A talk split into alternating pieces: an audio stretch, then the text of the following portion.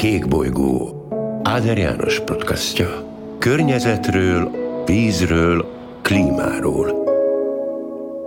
Jó napot kívánok, tisztelettel köszöntöm a podcast hallgatóit. Legutóbb úgy azt ígértem, hogy Jasuk Dimitriel folytatjuk a tiszai műanyag szennyezés problémájának a taglalását. Hadd kezdjem egy személyes élménnyel, és akkor itt vissza is kanyarodunk tulajdonképpen az előző beszélgetéshez. Talán már 15 esztendeje annak, amikor egy baráti társasággal, akikkel minden esztendőben elmegyünk valamelyik magyarországi folyóra evezni, ez túra kenut jelent egyébként, és vadkempingezést. Elmentünk a felső Tiszára, tehát a ukrajnai területről indultunk, ott voltunk három napig, pocsék idő volt, három napig esett az eső, és akkor szembesültem én először azzal, azok, akikkel ott találkoztunk, Tisza mentén élőkkel, mutattak fényképeket, hogy egy-egy áradás során van úgy, hogy a Tisza parttól partig teljes egészében egy műanyag, hulladék, szőnyeggel, szeméttel borított. Én akkor láttam ilyen felvételeket először. Azóta a helyzet azt gondolom inkább csak romlott. Ugye beszéltünk az illegális lerakókról, és ugye nem csak a Tiszáról beszélünk, hanem a mellékfolyókról is. Az a film, amit a múltkor is ezt ajánlottam a hallgatóknak, ezt már ismétlem csak, a film címe a Tisza nevében, és tavaly a Gödöllői Filmfesztiválnak a fődíját elnyerte.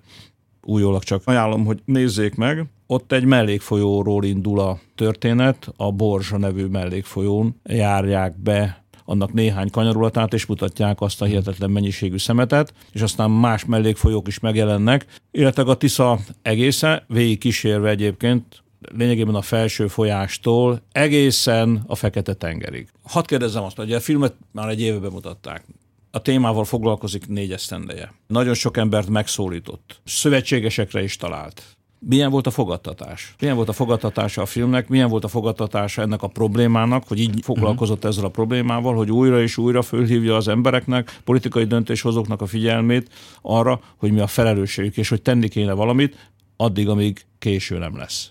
Nagyon jó volt a filmnek a fogadtatása és engem meglepett az, hogy ilyen széles körben ilyen sokan megnézték, és sokan reagáltak rá. Egyfelől az is nagyon boldogát tett, hogy elkészült az ukrán verzió is, az ukrán szinkronos verziója is, hogy ukrán TV csatorna is levetítette és szembenéztek azokkal a problémákkal, amik már régóta sújtják őket, de a szőnyeg alá seperték. És Magyarországon is és más országokban is bemutatták a filmet. Nagyon büszke vagyok rá, leginkább arra, hogy az üzenetét megértették az emberek, és az is, hogy történtek lépések azóta Kárpátalján, amihez azt gondolom, hogy a filmem hozzájárult részben. Nyilván sok-sok más emberi szervezet munkája van már előttem, de én egy olyan úgymond távolról néztem a problémát, és ráközelítettem, hogy mindenki megértse. Próbáltam nem csak egy szakaszról beszélni, hiszen ez a probléma nem csak Kárpátalján aktuális, hanem Romániában is, Szlovákiában is, Magyarországon is, aztán alattunk Szerbiában, és aztán újra Romániában, ahogyan a Duna kanyarodik, ugye, és aztán az egész Fekete-tenger sújtja.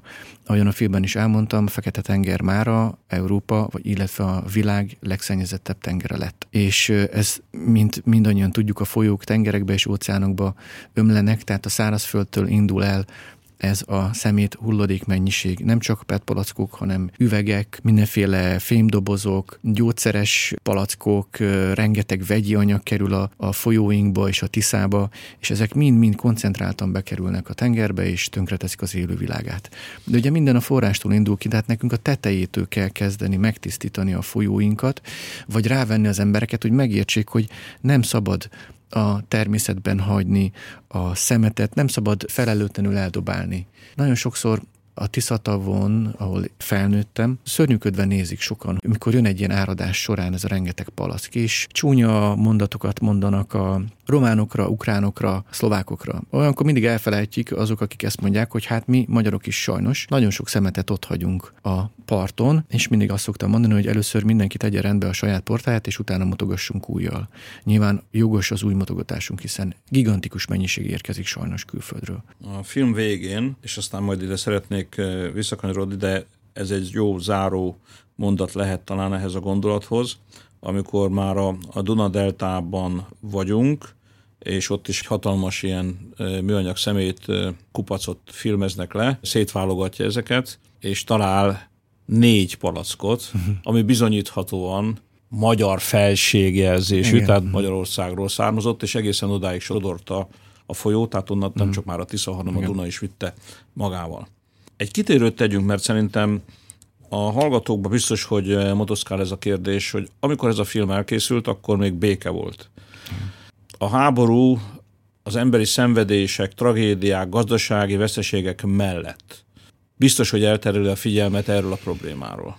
Igen, sajnos ez természetes is egyben, azt gondolom. Hát mióta kirobbant a háború, azóta közel félmillió menekült érkezett Kárpátaljára. Az azt jelenti, hogy a Ukrajna keleti régióiból átjöttek nyugatra, a legbiztonságosabb pontja most Ukrajnának Kárpátalja. És ez a félmillió ember, ez jelentős terhelést okoz egy olyan Kárpátaljának, ahol 1 millió 100 ezeren élnek a lakosság száma, tehát azért ez több mint 30 os növekedés, és hát rengeteg segélyszállítmány érkezett Kárpátaljára, amik be vannak csomagolva, kétszer, háromszor, papír, műanyag, fém, rengeteg hulladék keletkezik ebből.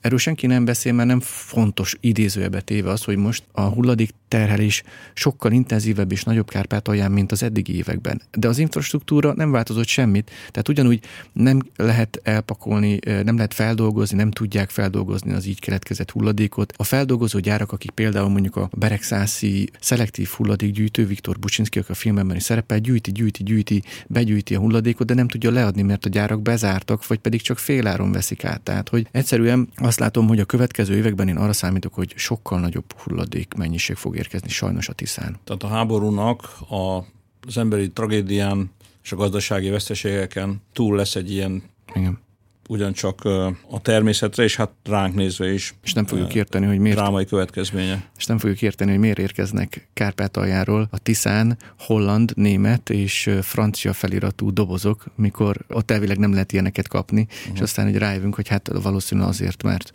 sajnos a hulladéktárolók megteltek, elvitte a víz a hogyan, hogyan tovább, és mit kellene tenni, itt a legutolsó kérdésem ez lesz majd, hogy ezt most megsporolom, de egy, egy kitérőt viszont tegyünk. De a kitérőt akkor egy zárójas megjegyzés. Azért a háború kapcsán azért az fontos elmondani, hogy ön nem csak a Tisza megmentésével, hanem az Ukrajnában élők megsegítésével is foglalkozott, tehát egy eredményes gyűjtési akciót is szervezett, és egy jelentős pénzadományt juttatott el az Ukrajnában élőknek, hogy valamelyest enyhítse a háború okozta nehézségeket. Ezt azért fontos volt zárójelben megjegyezni. Nem ezért jöttünk ma össze, nem azért találkoztunk, hogy erről beszéljünk, de azt gondolom, hogy ez jó, hogyha a hallgatók tudják.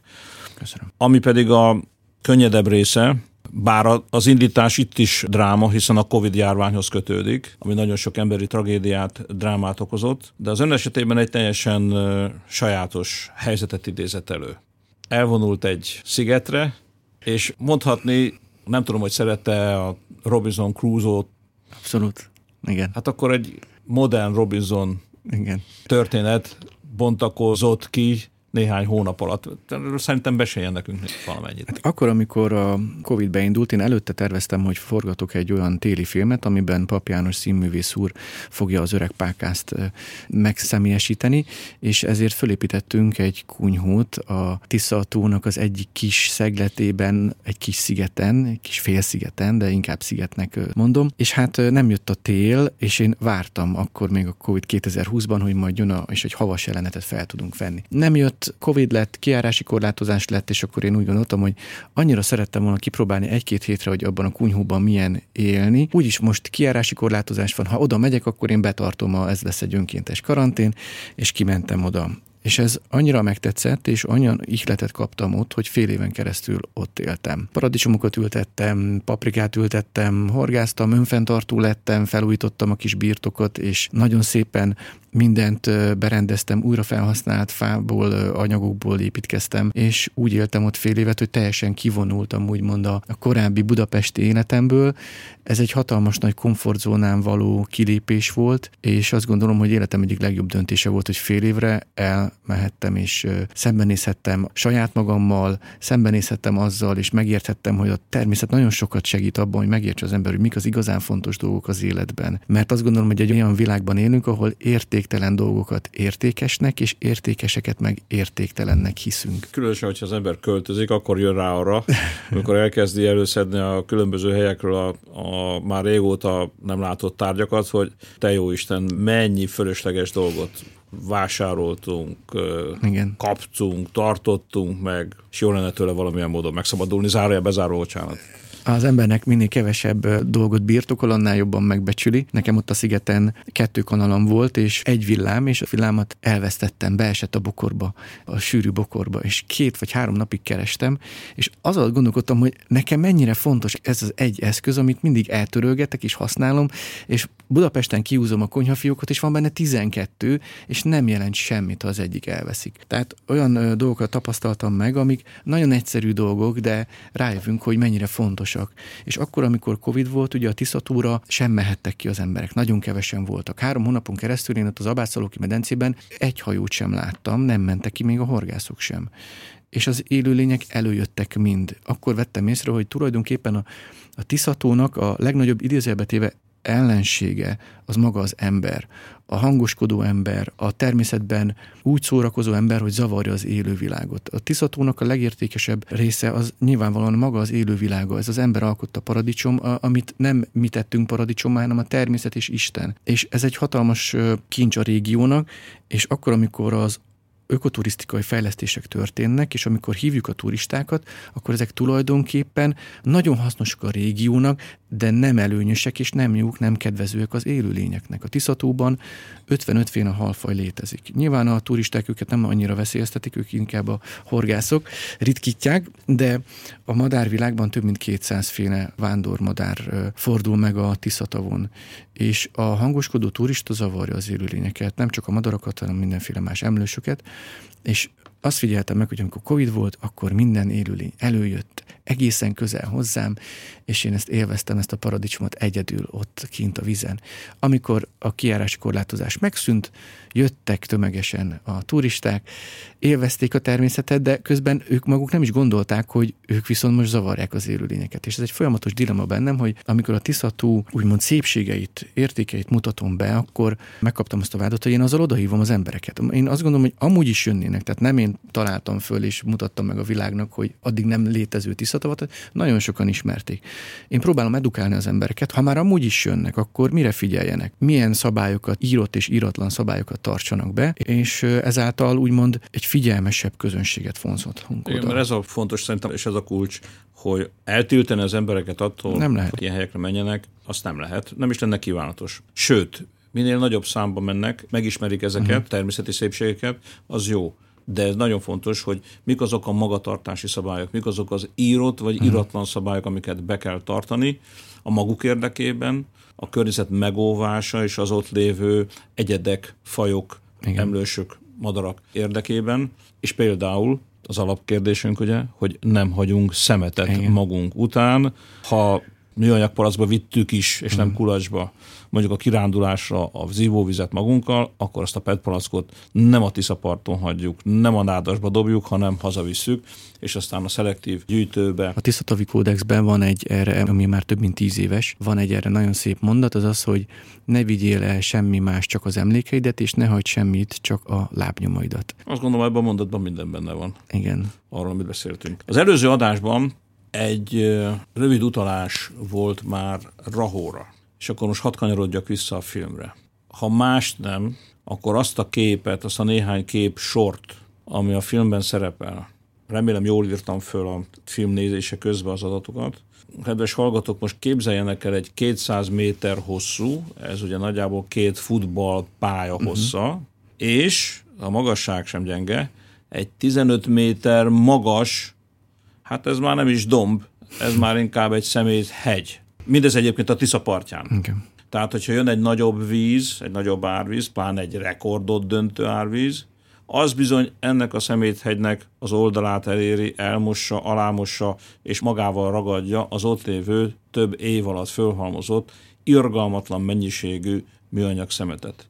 Számomra ez nagyon sokkoló volt az a látvány. Láttam már jó néhány ilyen műanyag szemét, halomról szóló képet, de ez, különösen a drón felvétel, amit mutat, hogy ott a kis apróka emberkék állnak egyébként ennek a szemétkupasznak a szélén, és ott körülöttük tényleg millió számra, millió számra a műanyag hulladék, PET palackok, hát az, az egész riasztó látvány volt. Ott nem csak PET palack van, hanem mindenféle más hulladék, Igen. és nagyon sok olyan, ami abszolút környezetkárosító. Igen, nekem ez egy szimbólumá vált a Rahui szeméttelep, mert azt gondolom, hogy az minden benne van, amit az emberiség elkövethet a természet ellen, és minden benne van az, hogy már régóta mindenki tud róla, állami szervek, hatóságok, külföldi sajtó, belföldi sajtó, ukrán sajtó, mégsem szüntették meg a problémát. Tehát ott van egy hatalmas nagy szégyen, és nem, nem tüntetik el azonnal, hanem az már ott van húsz éve és most sincs bezárva. Én januárban voltam ott utoljára, amikor ugye gőzölgött a hatalmas nagy szemét, jött belőle ki valószínűleg mindenféle káros gáz, talán mondjuk metán. Inkább metán valószínűleg, igen. És ezernyi patkány szaladgálott, úgyhogy nem patkányfóbiásoknak való hely. Az előrelépés volt, hogy a filmem óta már úgy hallottam, hogy előtte is már tervezték, de egy gátat kezdtek el építeni a szemét és a Tisza közé. Ez a felső Tisza azt úgy kell elképzelni, hogy át lehet gázolni a Tiszán, olyan sekély a víz. Normál esetben fél méteres mondjuk. De ha jön egy áradás, és mondjuk elolvad a hú, leesik az eső egyszerre, ez a szint, ez hirtelen megnő két-három, akár négy métert is, és akkor aztán visz mindent magával, olyan sebességgel érkezik itt a Tisza. Ahogyan itt ennek a szeméthegynek a lábait is nyaldosta, és látszott rajta, hogy nagyon sokat elvitt már innen az utóbbi évtizedekben. Ez a szeméttelep, ez még most is áll, és azért kértem meg Zelenszky elnök urat, hogy ezen tegyen valamit, mert ezt önkéntesek nem tudják megszüntetni, a helyi önkormányzat nem tudja megszüntetni. Ide komoly elhatározásra van szükség, és azt gondolom, hogy ez alapvető kötelesség az emberiségnek, nem csak egy kormánynak, hogy tegyenek az ilyen probléma ellen. Igen, addig, amíg be nem zárják, illetve föl nem dolgozzák az ott lévő hulladékot, valóban ez tűnik a leggyorsabb és a leglogikusabb megoldásnak, hogy oda valamilyen falat, ez lehet egy mhm. szádfal, lehet valami más megoldás, építeni, hogy az ilyen rekord villamárvizek ne sodorják tovább a szemetet. Hát remélem, hogy erre azért majd lesz fogadókészség. Sokan megkérdezik, hogy miért pont ott a Tisza parton van ez a szemétgyűjtő, mert hogy micsoda hülyeség ezt oda tenni. Sokan megfogalmazták kritikában, de amúgy azt látni kell, hogy egy hegyvidéki területen, ahol egyik hegy váltja a másikat, és csak apró kis völgyek vannak, nincs sík terület, ahova le tudnák tenni. A sík terület az csak a folyó partja, tehát az azért került mert ott sík a terület. És csak valószínűleg ez egy hibás gondolkodás volt, vagy inkább egy máshol kellett volna egy nem vízparton ezt létrehozni, de csak itt volt lehetőség rá, és akkor, amikor ezt létrehozták 25 éve, akkor ez csak egy idéglenes megoldás volt, de hát az idéglenesből egy állandó lett, ami nem megoldás. Igen, és ráadásul sokkal nagyobb mennyiség, mint amit szerintem korábban terveztek. Rahóról most nagyot repülünk, mert a forrásvidékről eljutunk egyébként a Dunának a deltájában. Ugye a filmben szerepel egy jelenet, a szem túlcsában van az a Igen. találkozás egy halásszal, Igen. aki még csak azt sem mondanám, hogy dühös, mert dühöt nem látok rajta, talán csalódottságot vagy szomorúságot, igen, de arról beszél, hogy amikor kimegy és hagyományos eszközökkel halászik, ma a horgászhálójában több szemét van, műanyag szemét van, mint hal. Igen. Ez elég riasztó.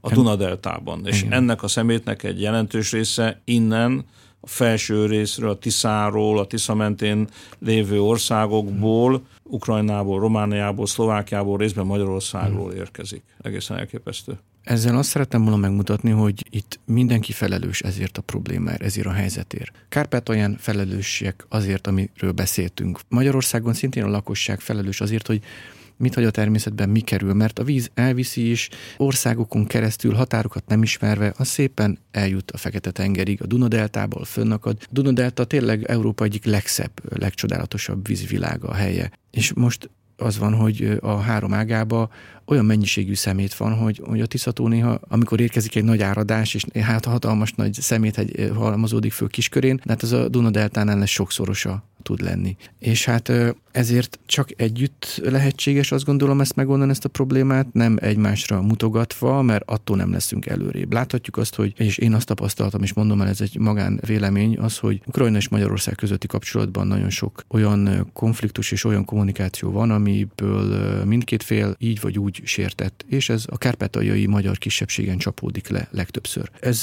nem előre mutató szerintem, de nagyon nehéz azt megmondani, hogy ki kezdte, és az, hogy mi lenne a megoldás arra, hogy hogy lehetne ebben a témában a két országnak úgy kommunikálni és megegyeznie, hogy azzal a természet járjon jól leginkább, és a lakosok. Ugye az előző adásban említette, hogy zavarta nem csak az, hogy mennyi szemét érkezik, hanem hogy egyfajta sziszifuszi munkát látott, hogy az a szakasz, amit megtisztítottak, az egyik esztendőben, a következő évben újra szemetessé vált, mert hogy a folyó, az árvíz újabb szemét utánpótlást hozott. Ugye néhány évvel ezelőtt Vásárosnamény térségében munkába állítottunk egy gépsort, ami egy bizonyos mennyiségű műanyag szemét érkezik, hogy van egy riasztórendszer, akkor ez a gépsor feláll, és akkor az árvíz által hozott szemetet kitereli a partra, és ott kiszedik. Ez valamelyest megoldja a Tisza további szennyezésének a problémáját, hiszen ott kiszedik a magyar vízügy szakemberei a szemetet, és utána elviszik, és vagy megsemmisítik, vagy szelektív gyűjtés után újra hasznosítják. De hát jól látszik, a filmből is kiderül, hogy ezzel azért nem tudjuk megoldani a problémát. Hát ennek non-stop kéne üzemelnie, meg a víz alatti területen is egy, kb. egy rácsnak fölfogni, de hát ugye akkor a halakat is felfognánk az élő világot, meg a rengeteg uszadékfát. Tehát nem tud non-stop üzemelni, abszolút, és az nagyon fontos, hogy van, nagyon jó kezdeményezés, szerintem mind PR szempontból is, hiszen látják akkor a román és az ukrajnai döntéshozók is, hogy hát ezt okozzuk mi egy másik országnak, és ezzel ellen kellene tenni. Az más kérdés, hogy komoly erőfeszítések sajnos nem történtek. És van még egy számomra megdöbbentő információ. A film vége felé bemutatta egy hulladék feldolgozó üzemet, ami 8 éve épült. Most már 10. Most már 10.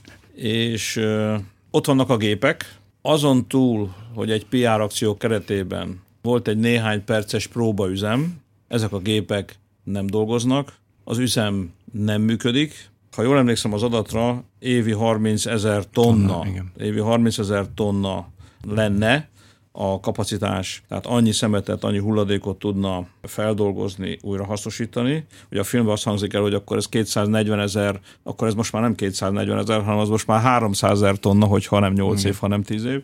Tehát 300 ezer tonna hulladékot dolgozhatott volna föl ez az üzem az elmúlt 10 esztendőbe de nem fejezték be, mind a mai napig nem működik. A depóniát nem építették meg köré. A depónia az azt jelenti, hogy a szerves hulladéknak a tárolására alkalmas olyan, mint hogy egy ilyen kis dombot ásnának, vagy egy gátat, illetve abba temetik be alá a szerves és a, az olyan hulladékot, ami úgymond nem újrahasznosítható, és csak hosszú idő alatt bomlik le. Ez a depónia és a hulladéktelepre való bevezető út nem készült el.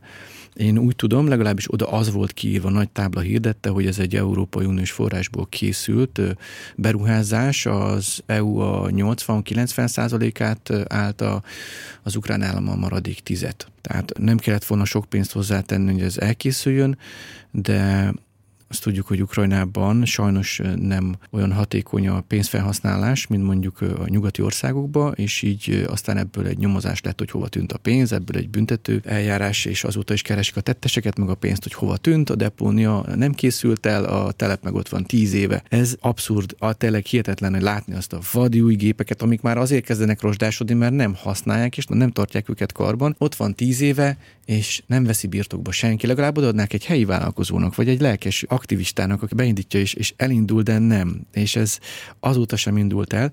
Hozzáteszem, hogy ugye itt van egy 2030 nevezetű kárpátaljai hulladékkezelési stratégia, amit négy-öt évvel ezelőtt alkottak meg, amiben a magyar hatóságok is részt vettek, és ez egy nagyon jó tanulmány. Én olvastam egy 160 oldalas stratégia, vagy 200 oldalas, rengeteg adattal, és benne fő célokkal, és az egyik fő cél a Jánosi hulladékfeldolgozónak az újraindítása, és a pénzforrásoknak a megtalálása ehhez. Ez elkezdődött valamilyen módon, és akkor közben volt a háború. És tehát megint csak telik az idő, és megint csak az van, hogy nem történik komoly és jelentős lépés a hulladék probléma.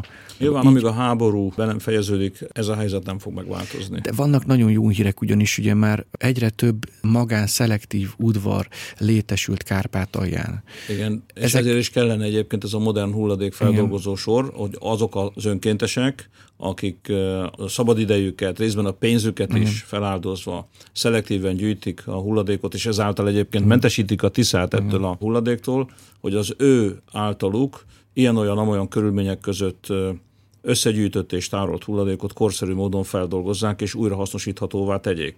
Igen. Tehát a tíz évvel ezelőtti helyzethez képest történt előrelépés, és Igen. meglennének hozzá a megfelelő emberek, most már úgy néz ki, hogy a technika is, tehát nem sikerült föltenni az írja pontot. Ezért látom azt, hogy nagyon fontos, hogy ezeket a kis szelektív udvarokat, akiket a filmben is bemutatok, de rajtuk kívül még nagyon sokan vannak Kárpátalján, egyre többen. Tehát a kárpátaljai lakosság felismerte, akar tenni ellene, kárpátaljai aktivisták nagyon sokat tesznek, csak ők mind kicsik. Abban viszont nagyon jók, hogy szedjék, szervezik az összegyűjtést, valahol idéglenesen tárolják az összegyűjtött szemetet, és aztán majd egyszer csak, ha eltelik majd x év, reméljük nem évtized, akkor majd lesznek olyan üzemek, amik ezt korszerűen fel tudják dolgozni. Az előbb azt mondtam, hogy amíg a háború zajlik, be nem fejeződik, és reméljük, hogy minél hamarabb legalább a béketárgyalásokig eljutnak a hadban álló felek, addig ez a kérdés nyilván nem szerepel napirenden. Viszont, hogyha napirenden már nem a háború lesz, hanem Ukrajna újjáépítése. Márpedig biztos, hogy jelentős nemzetközi forrásokat kell majd biztosítani ahhoz, hogy a háború okozta veszteségeket pótolni tudja Ukrajna, úját tudják építeni az infrastruktúrát, a gyárakat, az üzemeket, a lerombolt épületeket, akkor azt gondolom, hogy érdemes lesz lobbizni, ha kell, ebbe szívesen segítek, azért, hogy az újjáépítéshez biztosított forrásokból erre, amiről beszéltünk, a megelőzésre, a Tisza további szeméttel, zömében műanyag szeméttel való terhelésére, mérgezésére, tehát ennek a problémának a megelőzésére az ehhez szükséges forrásokat is tudjuk biztosítani, tudja biztosítani az Európai Unió, legfőképpen szerintem ő fogja, vagy azok a nemzetközi szervezetek, amelyek segítenek Ukrajnának majd a háború után talpra állni. Én is ebben reménykedem, és azt látom, hogy azért az ukrán média erre felfigyelt, foglalkoznak vele. Ugye a filmem után eljöttek és készítettek velem egy interjút a Ukrajna legnagyobb tévécsatornája, Kanál Ukrajna, és egy riportot készítettek a Tisza szennyezéséről, úgy általában, és nem csak engem, hanem sok más hazai szereplőt, akik ezzel ellen tesznek, vagy próbálnak tenni, interjúba bekerült. Ez egy két részes adás volt, több millióan látták Ukrajnába, és ez azt jelenti, hogy foglalkoznak vele, a hatóságok is tudnak róla, tennének is, nyilván most nem prioritás, sajnos régebben sem volt prioritás, de én is abban reménykedek, hogy az újjáépítés során, ami egyszer csak elkezdődik, ez egy olyan tényező lesz, amit meg kell oldani. Már csak azért is, mert a háború során ugye rengeteg rom és rengeteg hulladék keletkezett, nem a fémhulladéktól kezdve a harckocsikon túl minden az égvilágon, egy hatalmas nagy, hát hogy is mondjam, törmelék és, és hulladék hegy lett most Ukrajna egy jelentős része, és ezeket is majd el kell takarítani. Tehát erre külön iparág fog valószínű létesülni Ukrajnába, hogy ezeket feldolgozzák, és akkor már szelektálják is, és újra felhasználják ezeket. Remélem, hogy ebbe bele fog tartozni majd a műanyag hulladék Igen. is. Hát az a szerencsé, hogy a technológia megvan. Tehát ezeknek a feldolgozásához, újrahasznosításához szükséges technológia javarészt megvan, Igen. a forrásokat kell biztosítani, erre Ukrajna biztos, hogy nem lesz képes, ehhez nemzetközi segítség kell. Reméljük, hogy kellő gondot fordítanak majd azok, akik a béketárgyalásokon és az újjáépítésen és annak feltételein, pénzügyi feltételeinek biztosításán dolgoznak, erre is és őszintén remélem, hogy ha néhány év múlva újra találkozunk, és beszélgetünk erről a problémáról, akár itt a stúdióban, akkor már jó híreket mondhatunk a hallgatóknak. Most még ezt nem tudtuk megtenni, a két beszélgetés még nem jutott el odáig, hogy a megoldásról, a közeli megoldásról, inkább csak a reményeinkről, a veszélyről, a veszély nagyságáról és a reményeinkről tudtunk beszélgetni, de azt gondolom, hogy ez is hasznos volt a hallgatók számára. Megismerkedhettek egy olyan problémával, amit hogyha nem jártak a Tisza partján, Tisza mentén, akkor legfeljebb csak a hírekből ismerhettek meg. Úgyhogy megköszönöm Jasuk Dimitrinek, hogy két alkalommal is velem volt. Megosztotta velem és velünk a, a gondolatait, és három a magyar igazság. Már megtettem kétszer, most megteszem harmadszor is, hogy arra biztatom a kedves hallgatókat, hogy ha van idejük, akkor Másként mondom, arra biztatom a kedves hallgatókat, hogy szánjanak időt arra, hogy megnézzék Dimitrinek a Tisza nevében című dokumentumfilmjét. Köszönöm szépen a lehetőséget is, a beszélgetést is. Annyit még hozzátennék, hogy azért van megoldás, tehát most még a megoldásról nem tudtunk beszélni, de egyéni szinten van megoldás. Azt szeretném mindenkinek tanácsolni, aki folyópartra, természetben megy, hogy ő maga annyit legalább tehet, hogy nem hagyja ott még véletlenül sem a zsebkendőt, a csokipapírt, nem dob el egy darab cigarettacsikket sem a természetben, a folyóparton vagy a folyóba. Nem köpködi szét az, hogy itt már elnézést, hogy ilyet mondok, de ugye ez előfordul, hogy azt gondoljuk, hogy lebomlik és nyugodtan el lehet dobni dolgokat. Nem hagyjuk ott a szendvicseket, és mindent elviszünk, vagy hogy találunk valamit esetleg másnak a kis szemetes zacskóját, akkor vigyük el onnan. Tehát ilyen apróságokkal tehetünk mindannyian a természetére, és mindannyian odafigyelhetünk a folyóért. Azért a folyóért, a Tiszáról beszélek, ami egy igazi magyar folyó, és annyi-annyi írónkat és költőnket megihlette, ami annyira fontos nekünk. De mindig azt szoktam kérdezni az egyes esetleg szemetenésen rajta kapott alakoktól, akik a Tiszán találkozok velük, hogy megkérdezem, hogy szereted a Tiszát? Nagyon szeretem a Tiszát. Nekem mindenem a Tisza, és akkor ott van a földön szétdobálva. A szotyi, a sörös üveg, stb. Ott hagyja, és mit ad neked a tisza? Hát nekem mindent ad. Igen, mondom, látom, neked ad enni a tisza, kikapcsolódsz, pihenhetsz, és te mit adsz a tiszának? Te a szemetedet hagyod itt a tiszának. A megdöglött halat hagyod itt a parton, amit már nem is kellene kifognod, de kifogod, mert muhú vagy. Gondolj a tiszára, ha annyira szereted, tegyél meg érte olyan dolgokat, amik alapdolgok, és tiszteld a tiszát. És azt gondolom, hogy ilyenkor mindig el szoktak gondolkodni, és általában azt gondolom, hogy nyitottak erre, és megértik, hogy igen, egy kicsit bohóimuk voltak, hogyha egy ilyen kicsit film, magukba szállnak. Igen, és magukba szállnak, és elgondolkodnak, és legközelebb már nem így közelítenek a tiszához, remélem. Tehát mindannyian tehetünk valamit a folyóért, és minden egyes összeszedett palack számít, minden egyes figyelem számít ezért a drága folyónkért. És minden egyes figyelem felhívó gondolat most a beszélgetés során, a film révén, úgyhogy ezt a, az elkötelezettséget, ezt a mondhatom így tiszáért érzett szerelmet. Azt gondolom, hogy mindannyian megköszönhetjük, hiszen Dimitri ugyancsak fontos, mindannyiunk életét befolyásoló küldetést választott, úgyhogy köszönöm a munkát is, és köszönöm a beszélgetést is. Köszönöm szépen, és a hallgatóknak is a figyelmet. Köszönöm. Kék bolygó Áder János podcastja. Környezetről, vízről, klímáról –